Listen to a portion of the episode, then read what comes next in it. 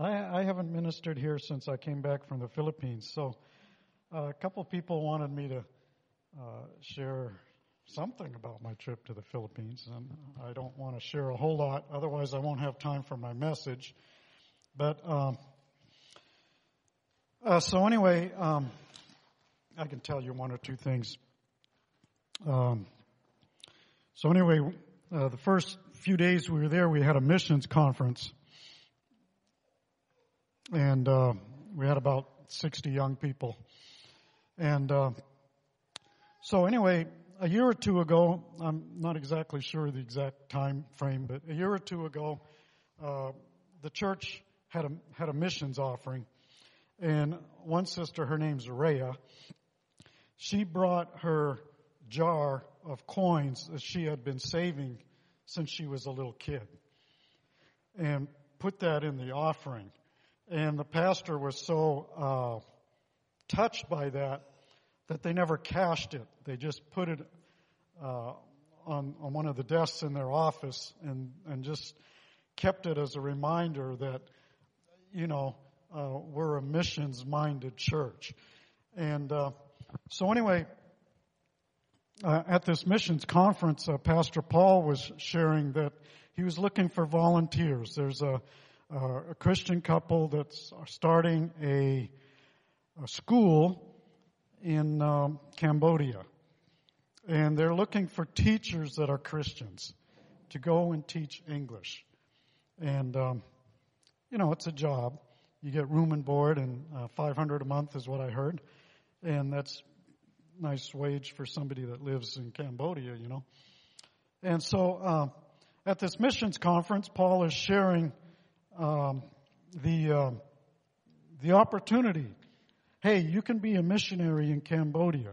Uh, this the brother and sister they start in a school. They're looking for they're looking for like a dozen or fifteen teachers, and they want Christians. Well, anyway, um, it was Rhea, this girl who had given her uh, life savings, so to speak, in coins, you know, uh, to missions who came forward and, and volunteered.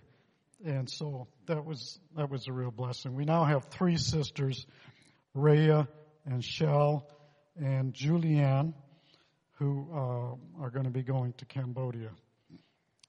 And uh, so then you want to hear a story that's non-missions story. So, so I had, you know, I was in the Philippines for three weeks, and uh, had one opportunity to go swimming in the ocean. One opportunity. And I, I told the pastor, uh, if we're going to do it, we're doing it at five in the morning because I can't handle the, the, the heat of the sun, you know, because the sun is really bright in the Philippines because it's right overhead. And uh, so we got up at five and, and uh, went down to the uh, down to the beach. About six or seven of us, something like that. And um, boy, as soon as we hit the beach, I was in the water, and uh, walked out a long, long ways before I was, you know, up to here, and started swimming around, and and uh, I was in the water before anybody else, and it was just be- the, you, you can't believe this water. It, there was not one little touch of cold in that water and it wasn't hot either. It was just like, it was just like, I don't know. It was amazing water. And, uh, so anyway, I'm just out there swimming and having a good time and I'm not a strong swimmer, so I just kind of swim a little bit and rest a little bit. And so anyway, Pastor Nilo's starting to come into the water and he's maybe this deep in the water and he gets stung by a jellyfish and he's hurting I mean, he's hurting. And uh, so the other pastor, um, Pastor Paul, says, Bob, be careful. There's a jellyfish in the water. So I'm just like, I'm just kind of like oblivious, you know. I'm having a good time swimming. Okay, there's a jellyfish in the water, uh, you know, and I can see that Pastor Nilo's hurting. And so there's four or five brothers, and they're all trying to figure out where is this jellyfish because they don't want to, uh, you know, they want to get rid of it. So they're all searching for the jellyfish. I'm further out in the water. I'm just, I'm just swimming, having a good time. They're maybe half the distance I am in the water. They're looking for this jellyfish. And, uh, half hour goes by, no jellyfish, and we're just having a good time. The sun's coming up. And, uh, about, about 45 minutes into the, into the thing, they saw the jellyfish. And a brother went up and grabbed it. If you grab the top, uh, you know, you're not stung because the stingers are down in the, in the arms or whatever they're called. So he picked up this jellyfish and, uh, we had it for breakfast. No kidding. And so we got back, we got back to the pastor's house and one of the young, one of the young kids has got the jellyfish on a, on a board out outside the house and and he's cutting it up into little little squares, you know, probably like uh you know those little sugar cube size squares, you know. And it's completely colorless. And uh you know, they threw the arms away. They're just cutting up the body.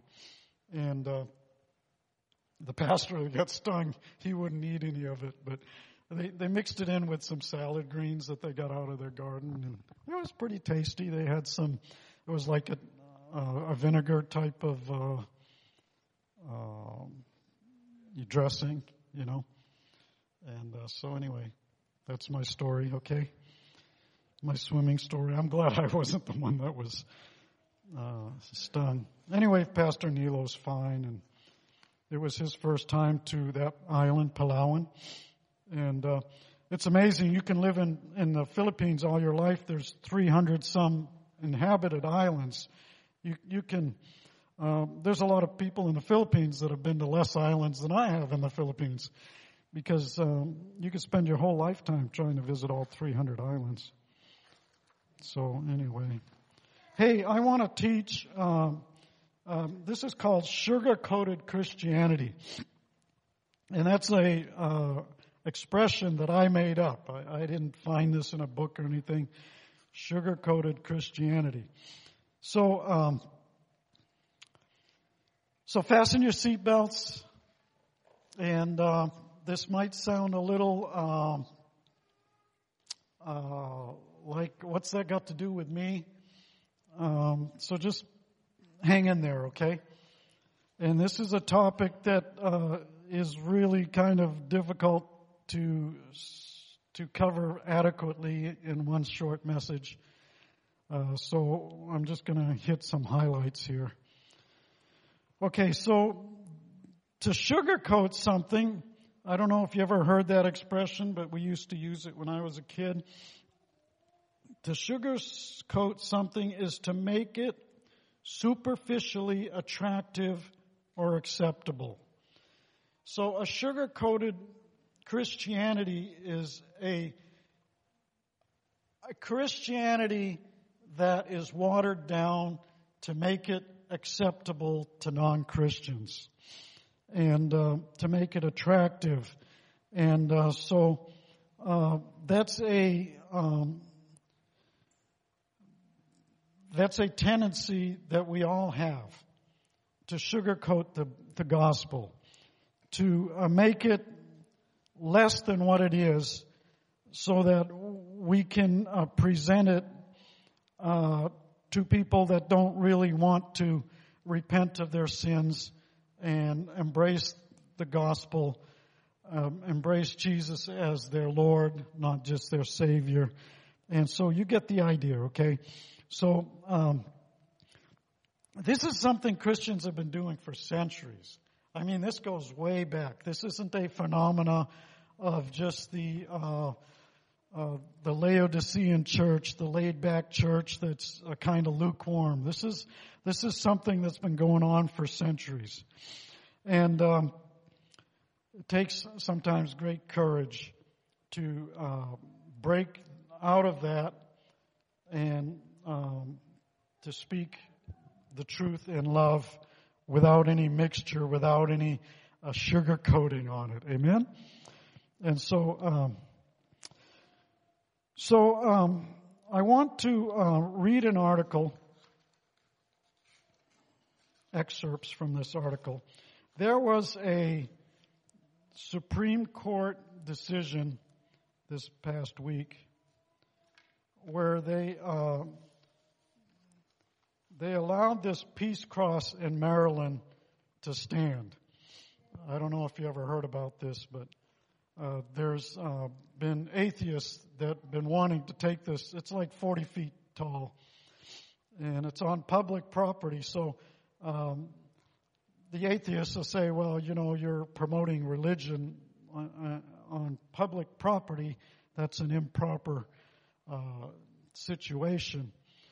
And the Supreme Court said, no, the cross can stand. But they didn't uh, say that it could stand because it's a cross. And so I want to, um,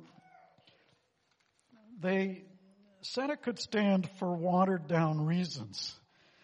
And so I want to um, read excerpts from this article. Um, it's written by a guy named uh, Steve uh, Waldman, who wrote a book called Sacred Liberty America's Long, Bloody, and Ongoing Struggle for Religious Freedom. So this guy's kind of, uh, uh, I think, um, uh, relevant. And maybe you're wondering, well, what's that got to do with me? So just hang in there, okay?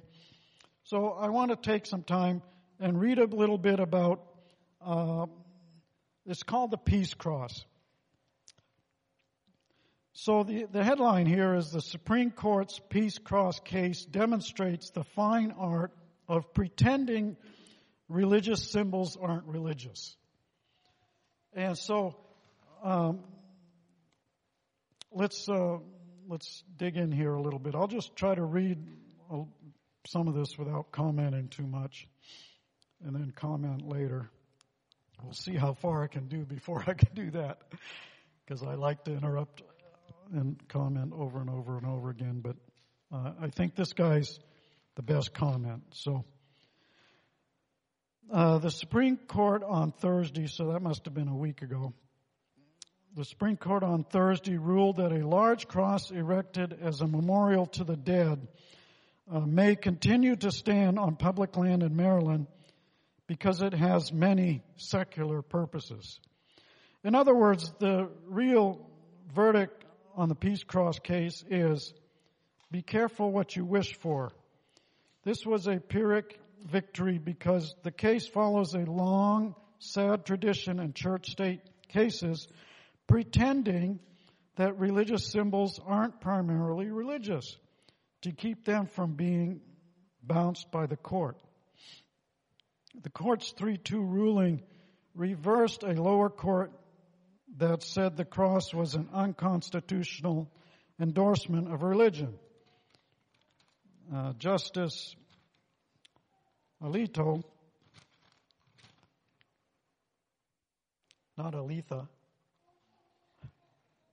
Justice Alito wrote that while the cross is undoubtedly a Christian symbol, it also has many powerful secular purposes, including historical landmark and a place for the community to gather and honor veterans. Not a single word of religious content appears anywhere on the monument, and therefore it could be deemed a secular symbol. That's right, as the author is saying. A giant cross symbolizing the crucifixion of Jesus is a secular symbol. This isn't the first time that this has happened. To pass judicial scrutiny, advocates of having religious symbols or texts in public spaces have long attempted to argue that these monuments or books have mostly secular purposes. Now, this is Christians that do this. That's the point that I'm trying to make today.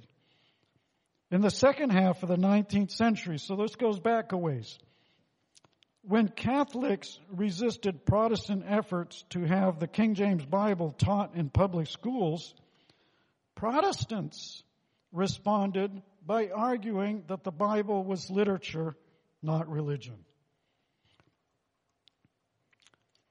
Bible passages ought to be taught not as the words that fell from the second person of the Godhead, but as a beautiful specimen of English composition. So Christians sugarcoat the cross, the gospel, to try to make it acceptable in the larger society. This has been going on, like I said, for centuries. Okay, here's another example. Oh, I'm not going to read that one. Okay. Time and again, those arguing for more religion in the public square have said the symbols, or books, or crosses, have little religious meaning. It's as if judges and advocates enter into a mutual pact of self delusion to preserve these religious symbols. Creches aren't religious, and neither is the Bible, and neither is the cross.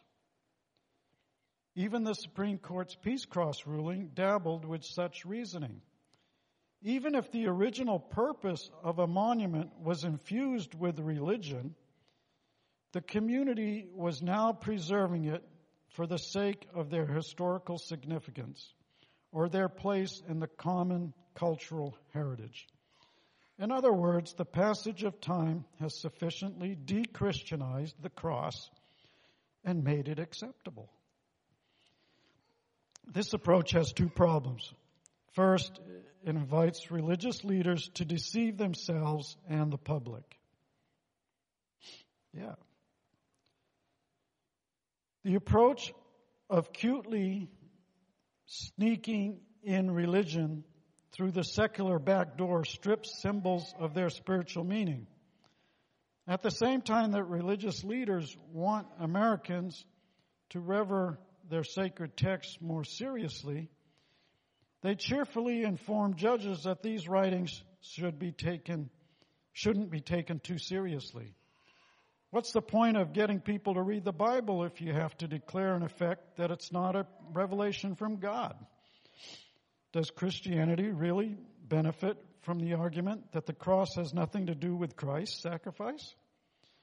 It seems to me that secularism, not religious freedom is advanced by the notion that religious symbols are fine as long as we pretend they're not religious. So that's that's the um, Supreme Court allowing this cross to stand because it's not really a religious symbol. Pretty scary, huh? But it's Christians that promote this. So that's a situation. Okay, now, the U.S. Constitution supposedly guarantees religious freedom.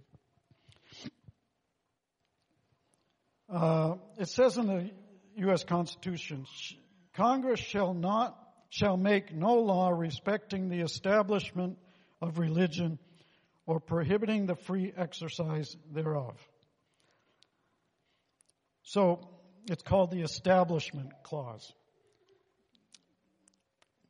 The, the U.S. government shall not establish a religion that every person in America has to belong to. That's what that means. But uh, people that want to get rid of religious freedom in America misquote this and they say that the Constitution promotes the separation of church and state, which is a phrase that is not in the Constitution. I just read you what is in the Constitution.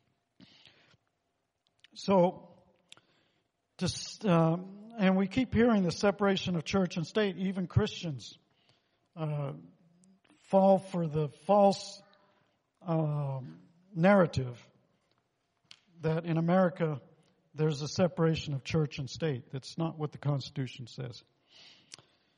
Okay, to understand what the establishment clause means, we need to understand a word uh, called sacralism.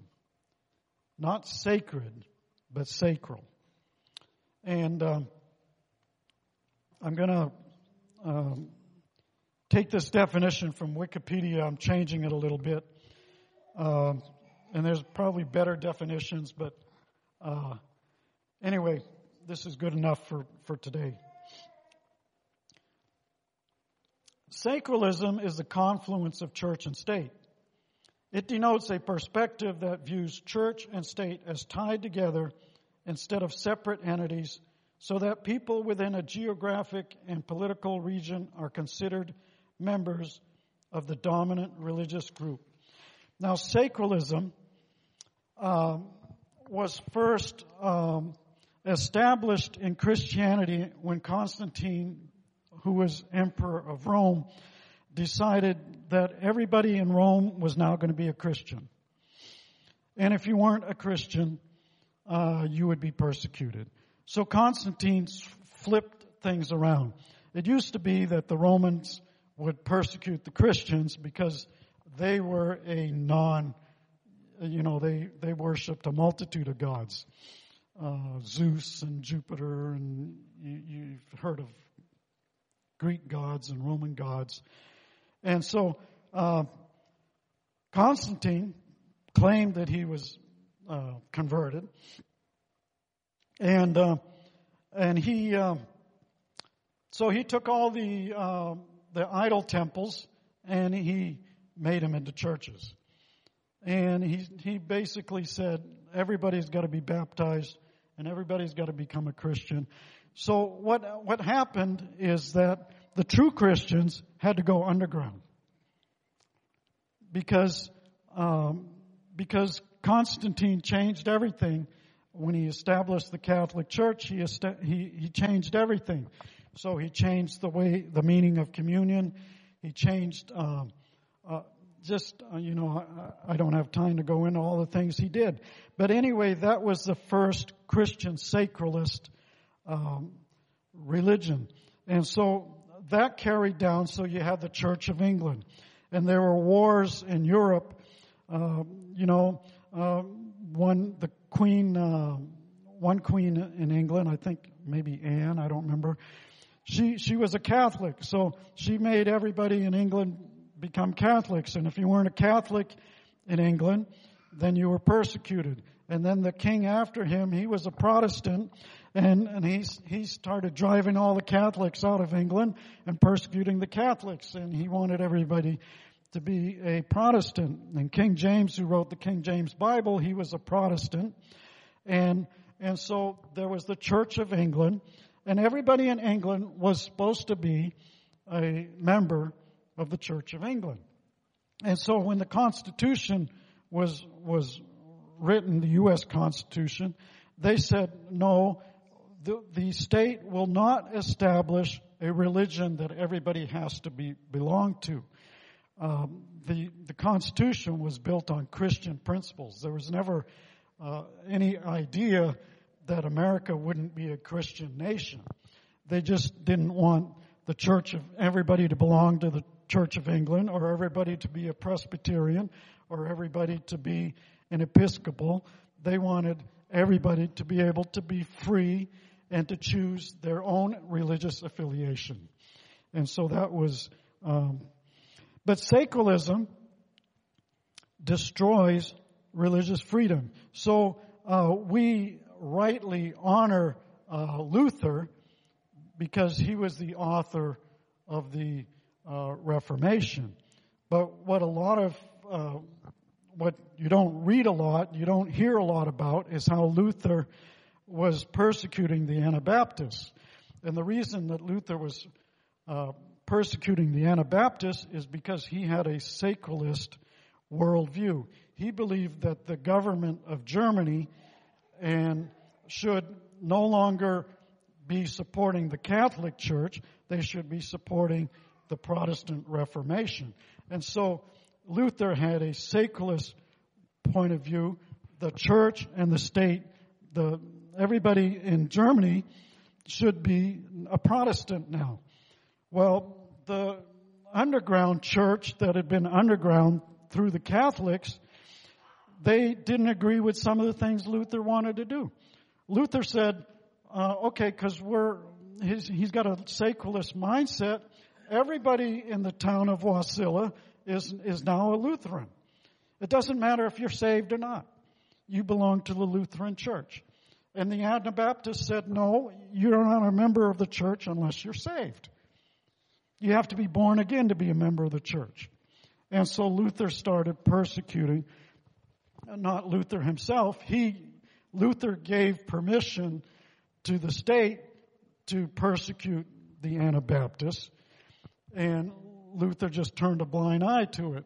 And so you don't hear about that, but that's the, uh, that's the, uh, the legacy of sacralism.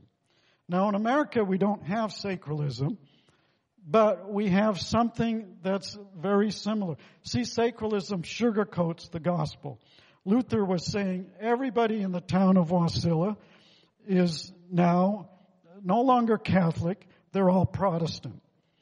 And so um, the Anabaptists said, no, that's not right if you're a member, only the born again people are members of the church. Luther was saying, no, everybody in the town's a member of the church. And so the Anabaptists didn't want to go to the, the Methodist church. So Luther said, okay, well, persecute them. Force them to come to the Lutheran church. And that's basically what happened. And you don't hear about that. But anyway. Okay, so um, so the U.S. Constitution was basically opposing sacralism. We didn't want in America, I say, I say we, the founding fathers, did not want the state to tell everybody what church they were going to belong to.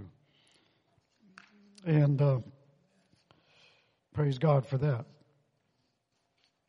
Okay, so um, Let's look at a couple scriptures.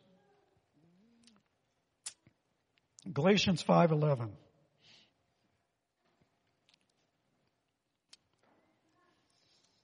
So we're going to look at what is the root of sacralism? What is the root of compromising our faith to make it acceptable? To say that crosses really aren't a religious symbol so that uh, they can continue to be on public land. What is the root of that kind of uh, compromise that Christians tend to have?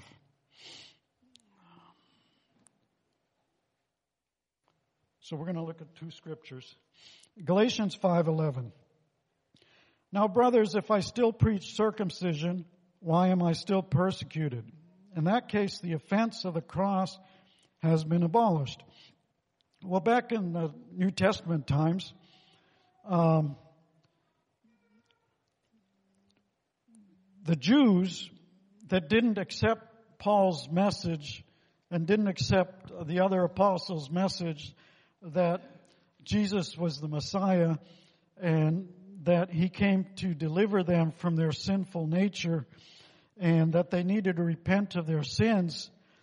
Um, the Jews said, no, you don't have to follow Jesus. You just have to follow Moses. And if you're circumcised, you're going to go to heaven because we're God's chosen people. And the church does the same thing today. If you're baptized as a baby, that's what the Lutherans taught. That's something Martin Luther taught. If you're baptized as a baby, you're going to go to heaven because you're baptized. Well, the Anabaptists said, no, that's wrong. You have to, as a, as a mature thinking person, repent of your sins and then be baptized. Baptism is a sign of your repentance. It's your repentance and your acceptance of Jesus as Lord that gives you a ticket to heaven, not being baptized as an infant. And so, um, but it says here that the cross is offensive. you know, when, when the Lord speaks to my heart and says, hey, there's that brother, um, right there standing next to you in the store and, you know, just strike up a conversation with him and let him know that God loves you. You know, well, the cross is offensive and, uh, my natural, uh, inclination is to just say, um, hey, God bless you, instead of saying, hey, did you know that Jesus, um, died on the cross to save you. Of course, you wouldn't say that the first sentence, but you know, there's an offense to the cross. And my flesh doesn't like being offended. And I have to allow the Holy Spirit to uh, overcome my hesitation to preach the gospel. Does that make sense? Am I the only one that tries to sugarcoat my walk with God? Hey, I'm just, uh, yeah, hey, it's a good day. Well, why is it good? It's good because Jesus loves me. You know? And, uh, it's a natural tendency for all of us to avoid the offense of the cross.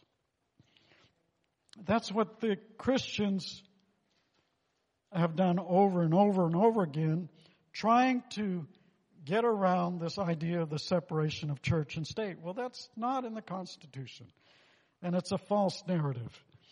And um, my um, purpose in standing up here today is to get us to see that the gospel is offensive and and just deal with it. Bible says we need to die daily. Take up your cross and follow Jesus. And so, don't be a sugar coated Christian, okay?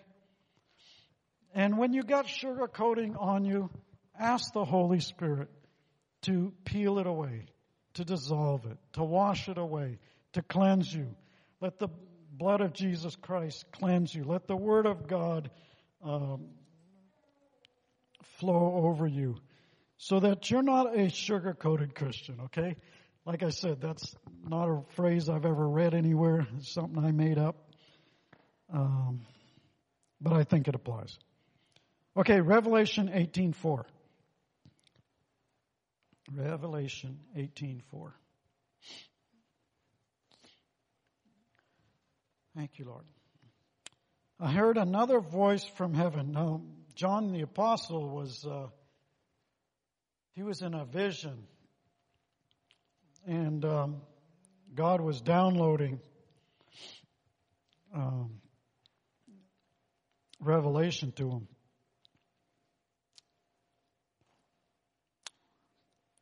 I heard another voice from heaven saying, Come out of her, my people, so that you will not participate in her sins and receive of her plagues. So apparently the people of God need to be exhorted to come out of the world system that they are in. We are no longer, uh, we are still citizens of this world, but we're no longer of this world. We're citizens of heaven. And the Holy Spirit here in Revelation is saying to us, come out of her. And this is talking about the end times. Do you know, I wasn't going to mention this, but do you know in the book of Revelation, it says a third of the waters, uh, a third of the ocean will be dead, and um, a third of the rivers will be turned to blood. Do you, do you know that um, because of these floods in the Midwest, the uh, dead zone in the um, uh, Gulf of Mexico is the largest it's ever been because of all the runoff of pollution from Chicago and, and, and from the farms. And there's a big, huge dead zone. Do you know that uh, there's microscopic bits of plastic down in the deepest currents of the ocean?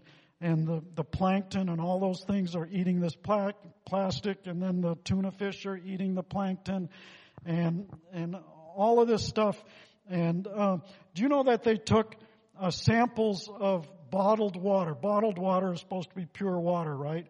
they took samples of bottled water from like 50 different countries.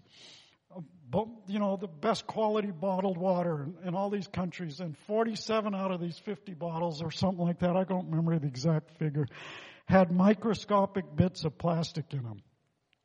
And this, uh, you know, the Bible says that in the end times, there's going to be all kinds of massive destruction. So deal with it. The joy of the Lord is your strength, right? We need to be responsible for, for, you know, the pollution we're making. We, we need to do our best job to, to be stewards of the earth that God created for our benefit. Amen? But don't, don't lose sight of the fact that we're on this earth. The Bible says, go into all the world and preach the gospel and make disciples. It doesn't say go into all the world and clean up the mess everybody else made. Well, we need to do that, but that's not the primary uh, task that the Lord has given us. The primary task is to love one another. Love God and love your neighbor as yourself. Amen? And so, but in Revelation it says, come out of Babylon. The world is a Babylon system. It hates God. And we should have nothing to do with hating God and agreeing with those who hate God, except to agree with them that they need to be saved. Okay, so, okay, now, the Old Testament, Israel was a sacralist society created by God. So in Israel, everybody belonged to the Jewish faith. So Israel was a sacralist society. There's other sacralist societies in the world today. So Muslim uh, countries, especially those that have Sharia law, they are sacralist. If you, uh, you know, in Iran, there's great revival in Iran right now, but in Iran, you can be murdered and imprisoned if, if you become a Christian because everybody in Iran is supposed to be a Muslim.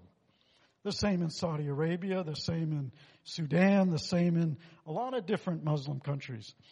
It's the same in Myanmar. I was in Myanmar last year and, uh, you know, they're persecuting the Rohingya uh, Muslims because they're not Buddhist.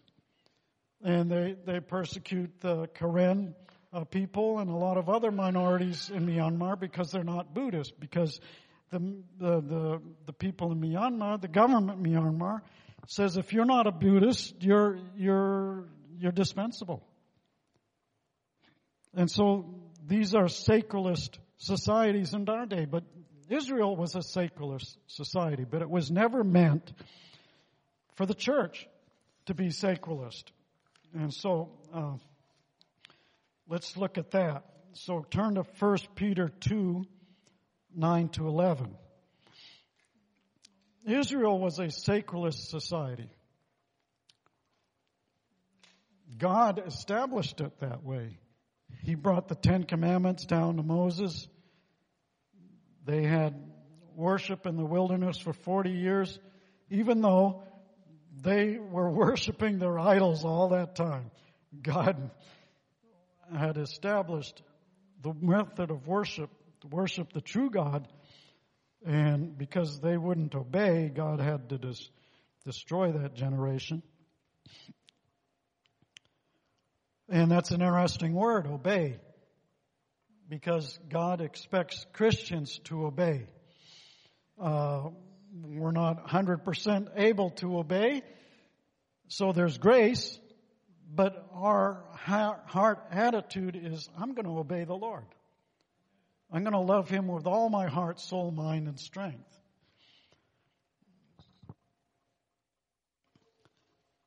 So Israel was a sacralist society, but it was never meant for the church to be that way.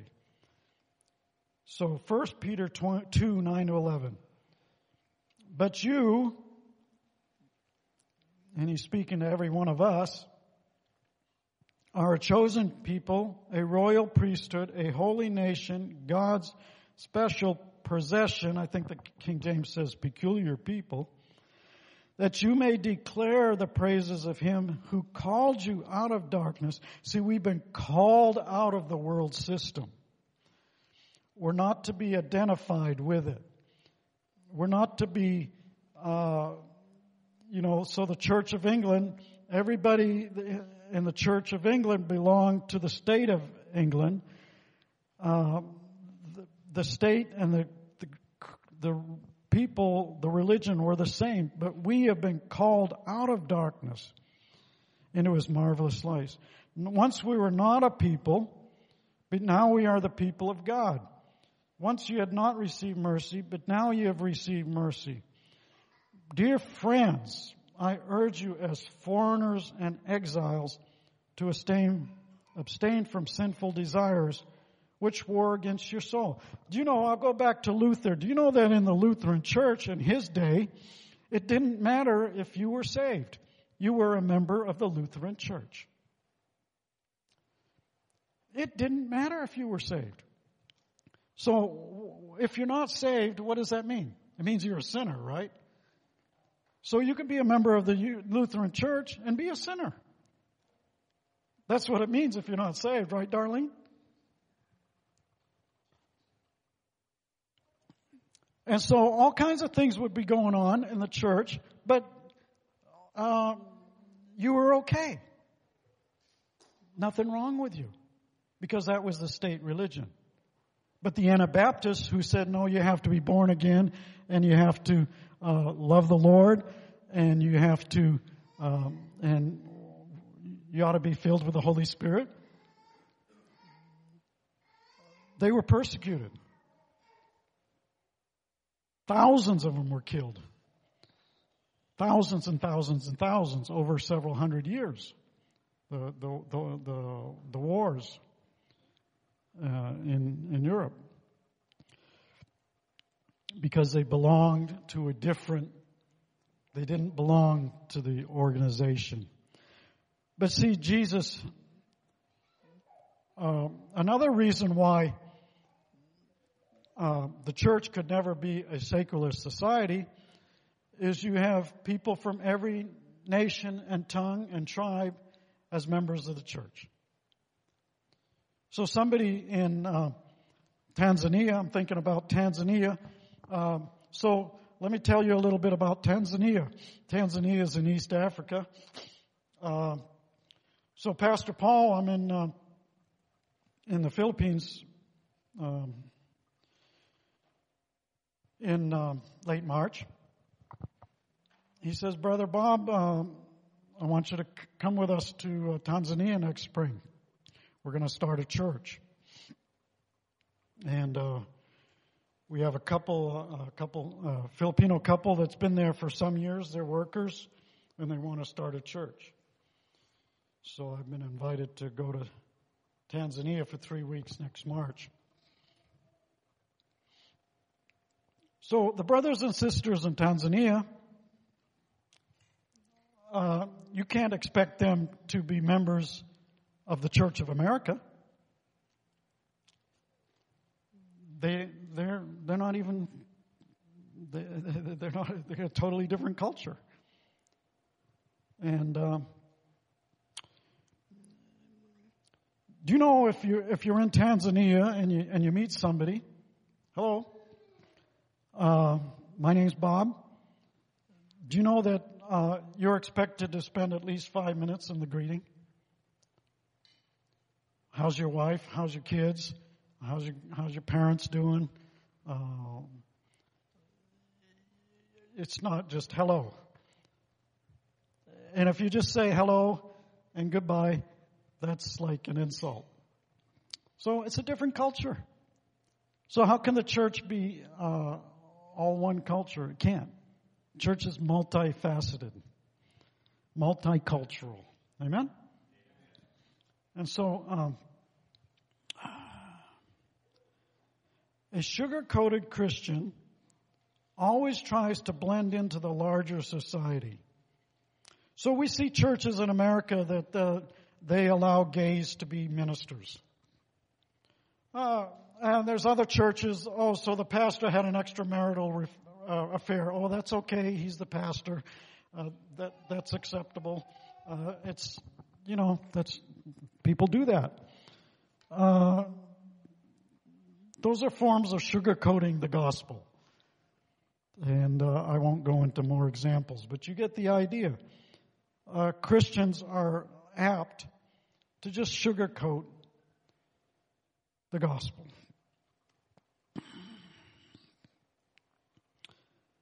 And then I wrote here. Okay, so we're called to be salt and light.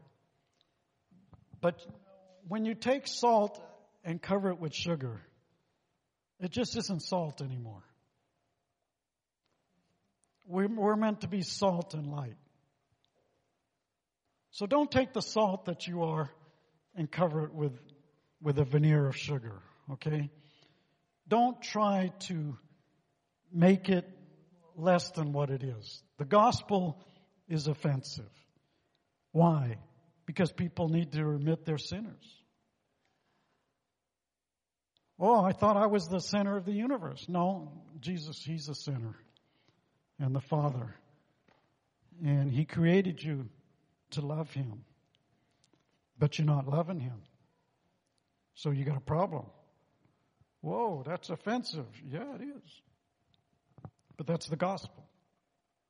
It was so offensive that they crucified Jesus. And he said, if they crucify me, uh, what are they going to do to you?